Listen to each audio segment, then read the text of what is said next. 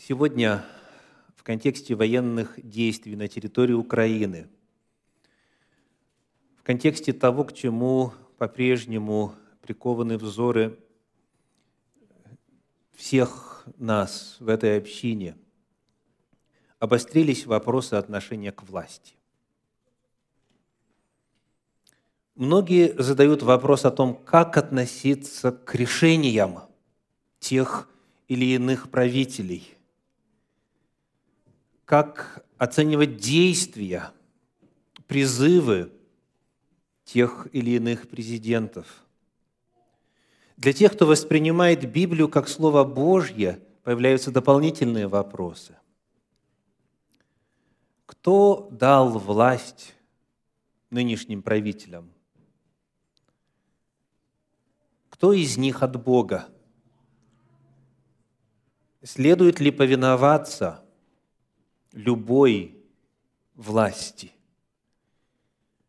Дозволяет ли Библия идти против каких-то правительственных решений, государственных законов, правительственных распоряжений? Моя проповедь сегодня называется «Всякая ли власть от Бога?». Давайте посмотрим на несколько библейских отрывков для того, чтобы заложить определенные основания для нашего изучения – Книга Даниила, 2 глава, стихи 20 и 21. Даниила, 2 глава, стихи 20 и 21. «И сказал Даниил, да будет благословенно имя Господа от века и до века, ибо у Него мудрость и сила. Он не злагает царей и поставляет царей, дает мудрость мудрым и разумение разумным». Вот этот вот тезис – он, Бог, не злагает царей и поставляет царей, он очень хорошо известен верующим, тем, кто Библию читает, он хорошо известен христианам. Мы находим здесь утверждение о том, что Бог действует на политической арене. Он в это входит, Он в это вмешивается, Он к этому делу причастен. И контекст этого высказывания, а именно, что Бог поставляет и не излагает царей, вот какой. Даниила 2 глава, стихи 28 и 29. «Но есть на небесах Бог, открывающий тайны, и Он открыл царю Навуходоносору, что будет в последние дни» сон твой и видение главы твоей на ложе твоем были такие. Ты, царь, на ложе твоем думал о том, что будет после сего, и открывающий тайны показал тебе, что будет».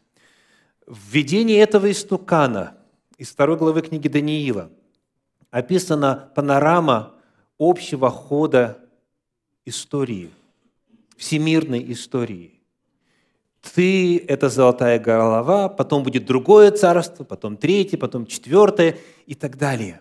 То есть мы находим, что вот это заявление Бог поставляет и не излагает царей, оно подается в контексте пророчества о том, кто будет править и в какой последовательности. Бог открыл общий ход всемирной истории.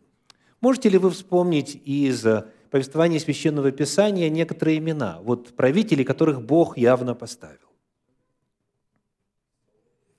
Ну вот кто-то сказал Саул. Да? Давайте посмотрим на первого царя Израиля. Это у нас а, первая книга царств, 10 глава, 1 стих. Первое царств 10.1.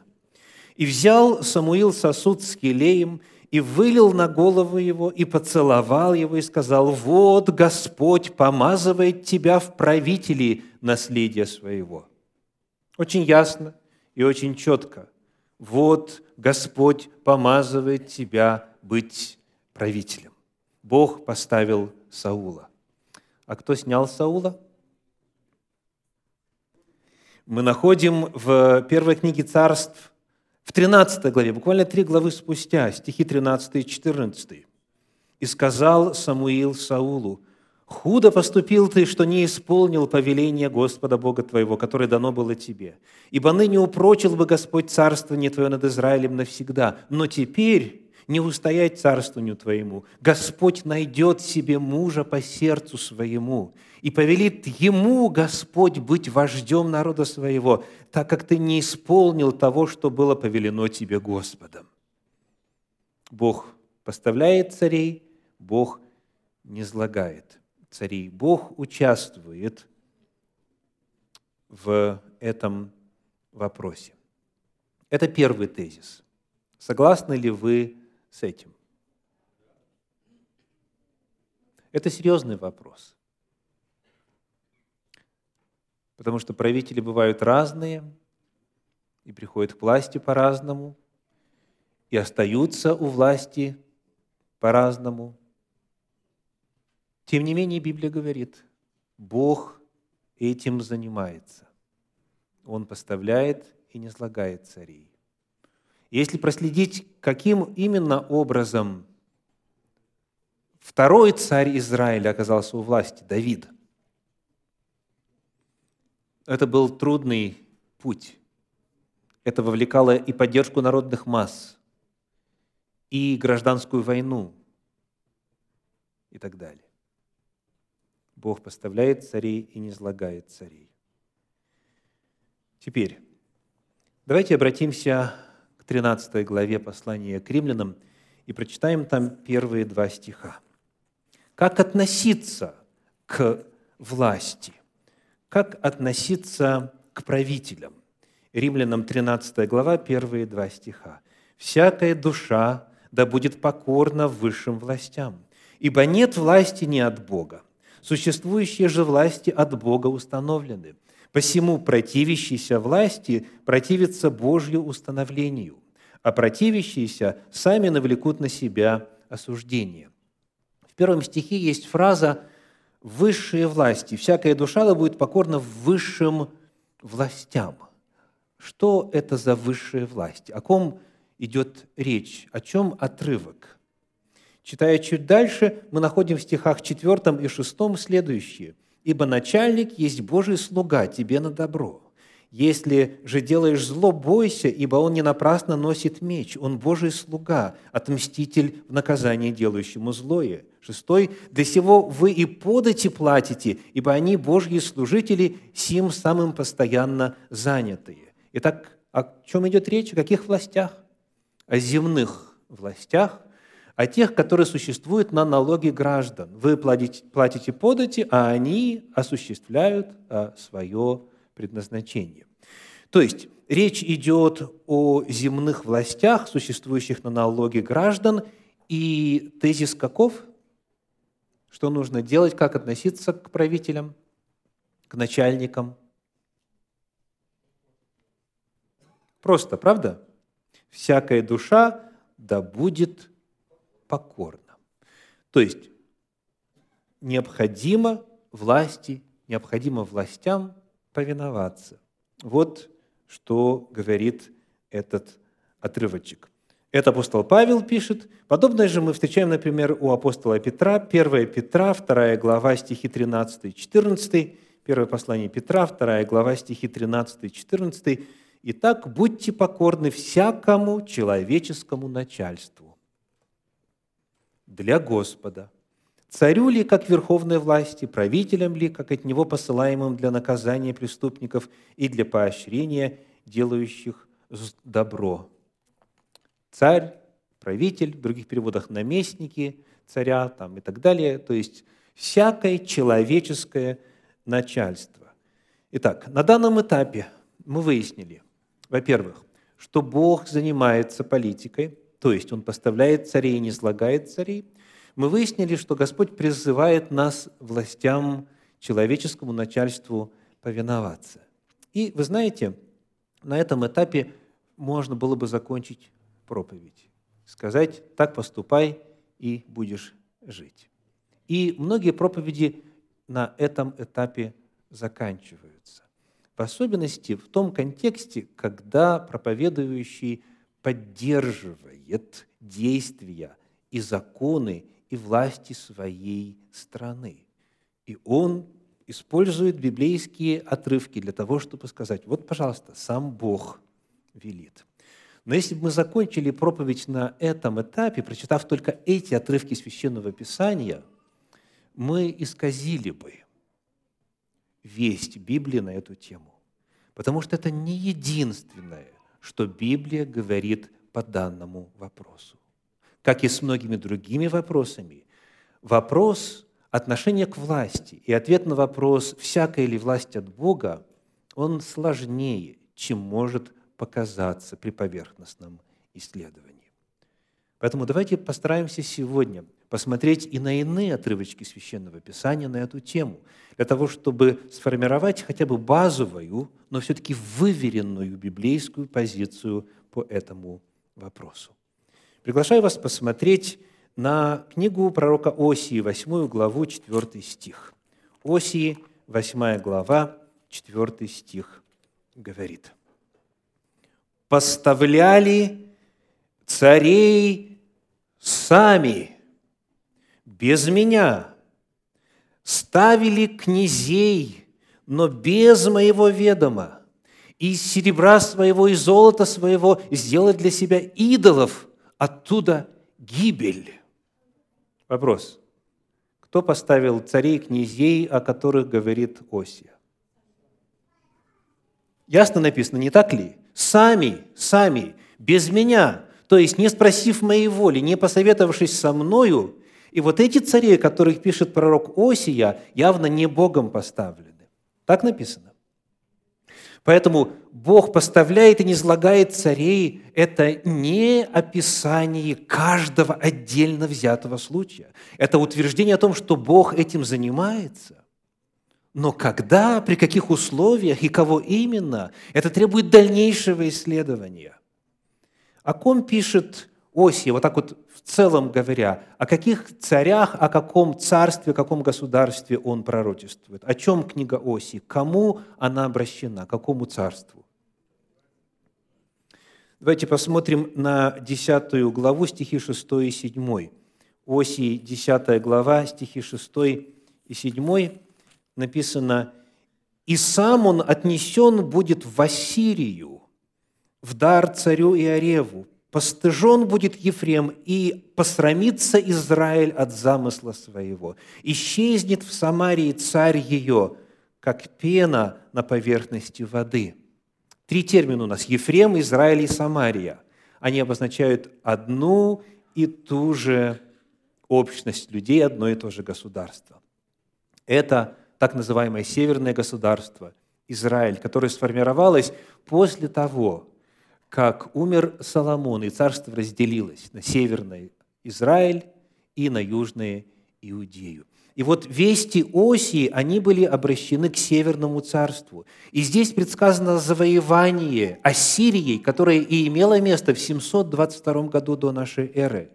Уведен был в плен. Израиль был переселен в Ассирию и там ассимилировался с иными народами огромной тогда Ассирийской империи.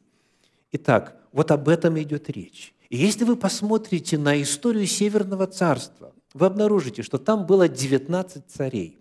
От Иераваама и до последнего царя в 722 году до нашей эры. 19 царей.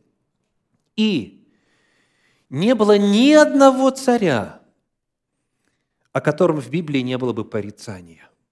Некоторые были лучше, чем другие, но ко всем, без исключения, у Бога были претензии, и говорилось чаще всего так. Он продолжал идти путем Иераваама, сына Наватова, который ввел Израиля в грех. Потому что при первом царе этого отделенного царства были поставлены два тельца.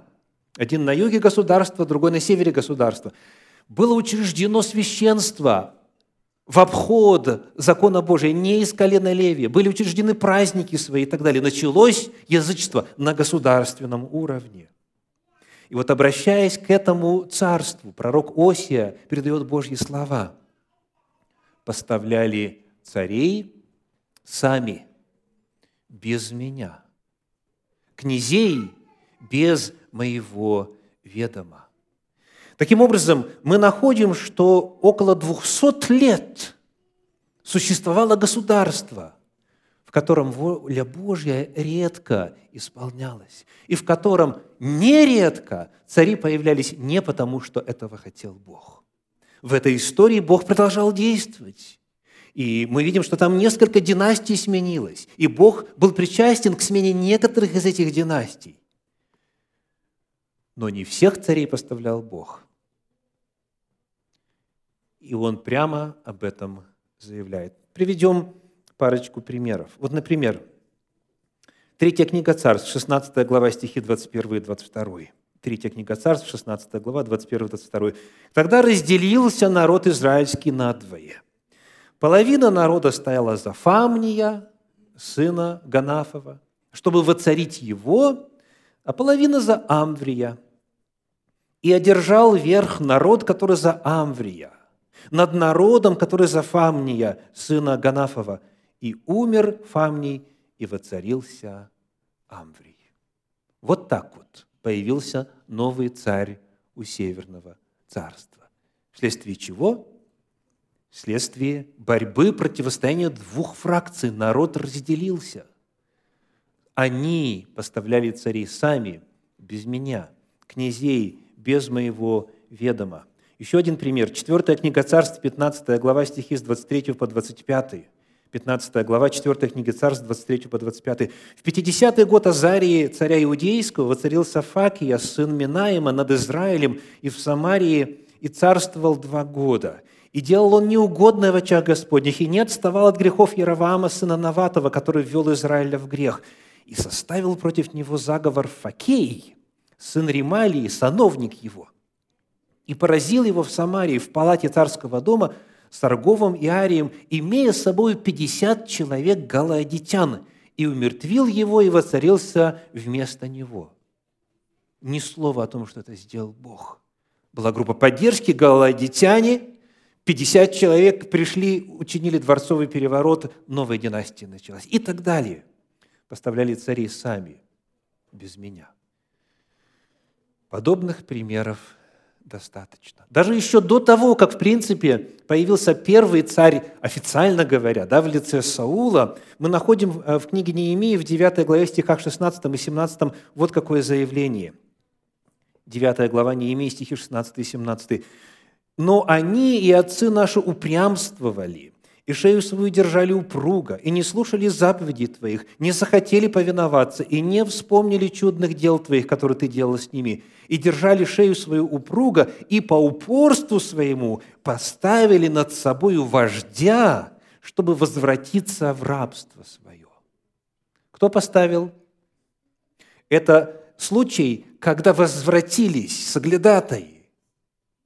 И десять из них сказали, нет, нам не по силам одолеть эти ханаанские народы, и поставили над собой вождя, чтобы идти назад в Египет. Текст совершенно определенно говорит о том, что это было против воли Божьей. Не захотели повиноваться Богу, вместо этого по упорству своему поставили вождя своего и так далее. Так что мы находим – не всех правителей поставляет Бог. Не всякая власть от Бога. Вы это видите? Это Библия. Как же тогда относиться к таким правителям? Как же относиться к их законам, к их распоряжениям, приказам? Давайте читать дальше. Третья книга Царства, 11 глава, стихи с 9 по 11. Третье Царство, 11 глава, стихи с 9 по 11. «И разгневался Господь на Соломона за то, что он уклонил сердце свое от Господа Бога Израилева, который два раза являлся ему и заповедал ему, чтобы он не следовал иным богам, но он не исполнил того, что заповедал ему Господь. И сказал Господь Соломону, за то, что так у тебя делается, и ты не сохранил завета моего и уставов моих, которые я заповедал тебе, я отторгну от тебя царство и отдам его рабу твоему». Кем был поставлен Соломон? Богом, определенно. Библия четко описывает, там были другие претенденты. И, и Соломон стал царем, которого утвердил на престол Господь. Более того, Бог сделал его мудрейшим человеком. Здесь упоминается дважды Бог ему лично являлся. И несмотря на то, что это был царь от Бога, это была власть от Бога, это был царь, поставленный на царство Богом, он отступил, и сам Господь ему тут говорит, ты не исполнил то, что я тебе заповедал. Ты уставов моих и завета моего не сохранил. Началось строительство капищ, языческих храмов на территории народа Божия, вот прямо там, неподалеку от храмовой горы – Представьте себе, что вы живете в эпоху Соломона, и вам говорят, кто поставил этого царя? Каков ваш ответ? Бог. Делать ли то, что он сейчас велит делать? То есть мы находим, что даже если царя Бог поставил, то это не означает, что теперь все решения этого царя, все его действия, все его приказы и законы вводимые, они должны быть исполняемы. Потому что если их исполнять, это означает идти против Бога, против Его заповедей. И тогда встает вопрос, а чья же власть первична? Чья же власть авторитетна? Царя или Бога? Еще один пример. Третья книга Царств, 16 глава, стихи с 1 по 4. «И было слово Господне к Иую, сыну Ананиеву, о Ваасе, Васа, соответственно, царь. «За то, что я поднял тебя из праха и сделал тебя вождем народа моего Израиля». То есть Бог Ваасу поставил царем – ты же пошел путем Яроваама и ввел в грех народ мой израильтян, чтобы он прогневлял меня грехами своими. Вот я отвергну дом Ваасы и дом потомства его, и сделаю с домом твоим то же, что с домом Иераваама, сына Наватова. Кто умрет у Ваасы в городе, того сидят псы, а кто умрет у него на поле, того склюют птицы небесные». Снова Бог поставил, но Бог же говорит, ты мне не угоден, и твой курс, и твои поступки мне не угодны и твое правление идет против моей воли. Еще один очень важный тезис. Да, царя мог поставить Бог, но это не означает, что Бог одобряет действия тех, кого Он поставил. Каждый случай нужно рассматривать отдельно и сопрягать со Словом Божьим. Итак, Бог не всегда одобряет действия тех, кого поставил. И потому мы подошли к ключевому вопросу сегодняшней проповеди. Как относиться к тем царям, которых не Бог поставил, или к тем царям, которых Бог поставил, но не одобряет их действия, их программу, их приказы, их законы, их распоряжения. Обратимся к самому началу, к первому закону о царе в Священном Писании. Это книга Второзакония, 17 глава, стихи с 18 по 20. Второзаконие 17 глава, стихи с 18 по 20. «Но когда он сядет на престоле царства своего, должен списать для себя список закона сего с книги, находящейся у священников левитов. И пусть он будет у него, и пусть он читает его во все дни жизни своей, дабы научался бояться Господа Бога своего, и старался исполнять все слова закона сего и постановления сии, чтобы не надмевалось сердце его пред братьями его, и чтобы, он, чтобы не уклонялся он от закона ни направо, ни налево, дабы долгие дни прибыл на царстве своем он и сыновья его посреди Израиля. В этом первом законе, который касается царя, Бог четко очерчивает рамки власти и полномочий царя. И скажите, с какими рамками эта власть и эти полномочия совпадают? С рамками Божьих заповедей. Задача царя. Цари поставлены в рамках Божьего закона. Вот такими они должны быть, чтобы быть от Бога и чтобы Бог поддерживал их действия и их курс. Очень четко сказано он должен читать Слово Божье, он должен изучать законы Божьи, он должен научаться и стараться исполнять все слова закона сего и постановления и так далее. Вот это та власть, которая от Бога. Вот это та власть, которую Бог поддерживает. И вот зная это, мы можем теперь вернуться к 13 главе послания апостола Павла к римлянам и внимательнее прочитать тот отрывок. Римлянам 13 глава, мы прочитаем там стихи 3 и 4. Итак, начальствующие страшны не для добрых дел, но для злых. Хочешь ли не бояться власти, делай добро и получишь похвалу от нее, ибо начальник есть Божий слуга тебе на добро. Если же делаешь зло, бойся, ибо он не напрасно носит меч, он Божий слуга, отмститель в наказании делающему злое. Описывая власть, которой надо повиноваться, Господь дальше рассказывает, что Он имеет в виду. Он имеет в виду ту власть, которая наказывает беззаконников и которая поддерживает праведников. Вы видите это в тексте? Вот о какой власти идет речь в контексте повиновения. Еще раз, Он, Божий слуга, тебе на добро, потому что функция власти – стоять на защите Божьих заповедей. Схожий отрывок мы читали уже 1 Петра 2 глава стихи 13 и 14. «Итак, будьте покорны всякому человеческому начальству для Господа». Для Господа царю ли как верховной власти, правителем ли как него, от него посылаемым, для чего? Для наказания преступников и для поощрения делающих добро. А давайте теперь вставим иные формулировки.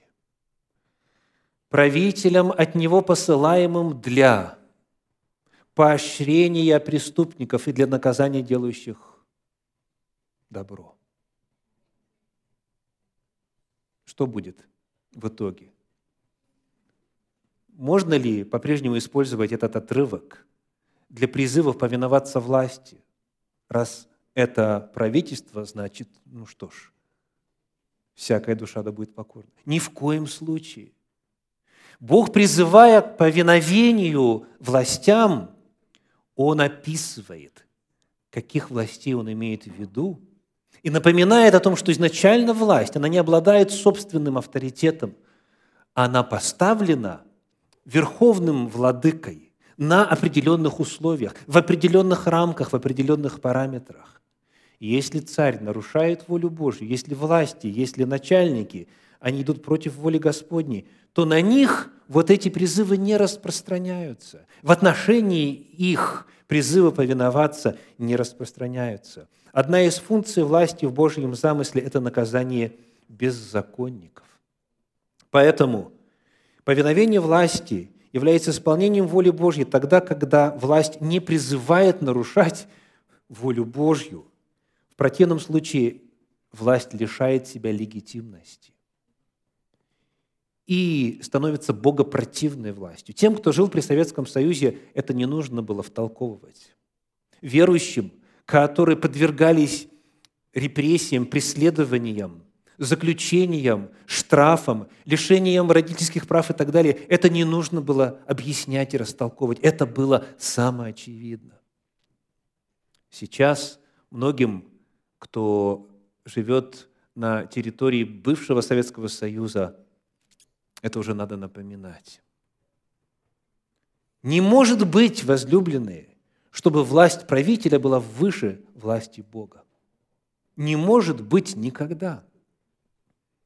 Бог очень четко определил границы полномочий власти человеческой. Никакая человеческая власть не может обладать большим весом, чем власть Божья.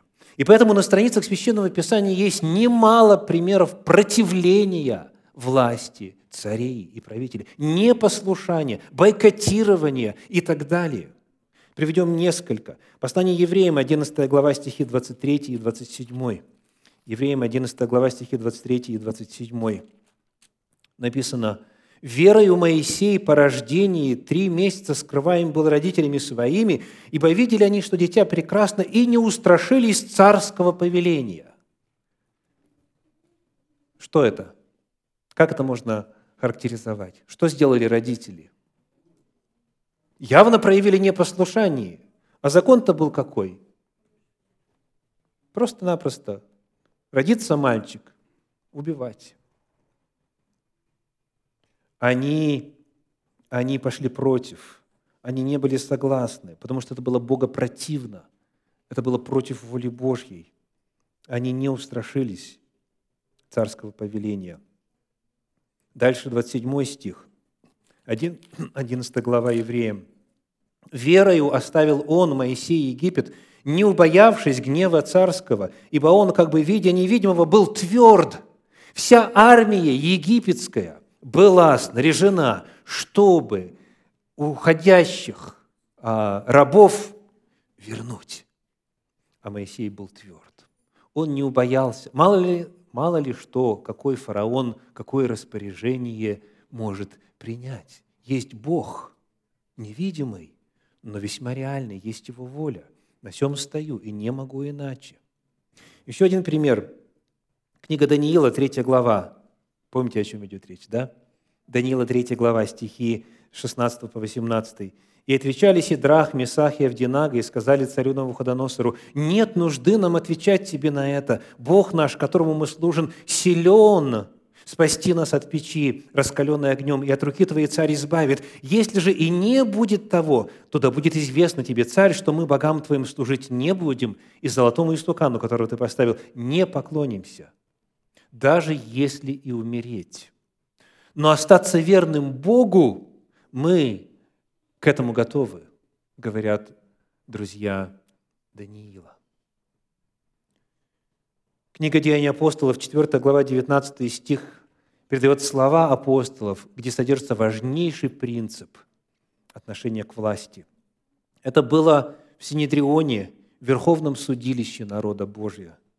И сказано так, Деяние 4, 19. «Но Петр и Иоанн сказали им в ответ, судите, справедливо ли пред Богом слушать вас более, нежели Бога?» Вопрос риторический, и ответ на него очевидный.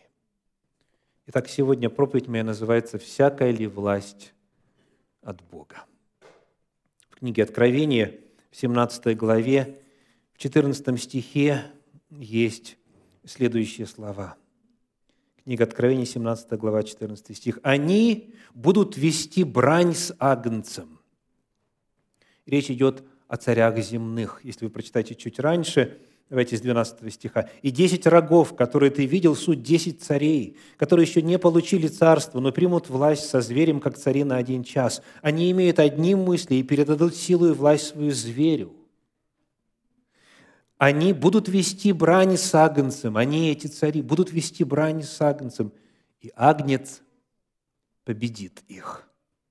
Ибо Он есть Господь господствующих и Царь царей, и те, которые с Ним, суть званые и избранные и верные. Есть только один Царь во всей вселенной,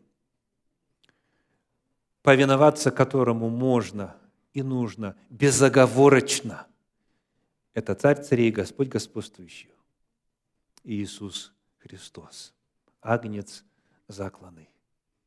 И против Него многие продолжают воевать. И против Него многие продолжают выступать, используя в том числе и государственный аппарат. Но те, кто познал Его в качестве Спасителя, они Ему верны. Написано, они суть званые и избранные и верные. Вот это власть, которой нужно повиноваться всегда. Лишь один царь, повиновение которому может и должно быть безоговорочно. Аминь.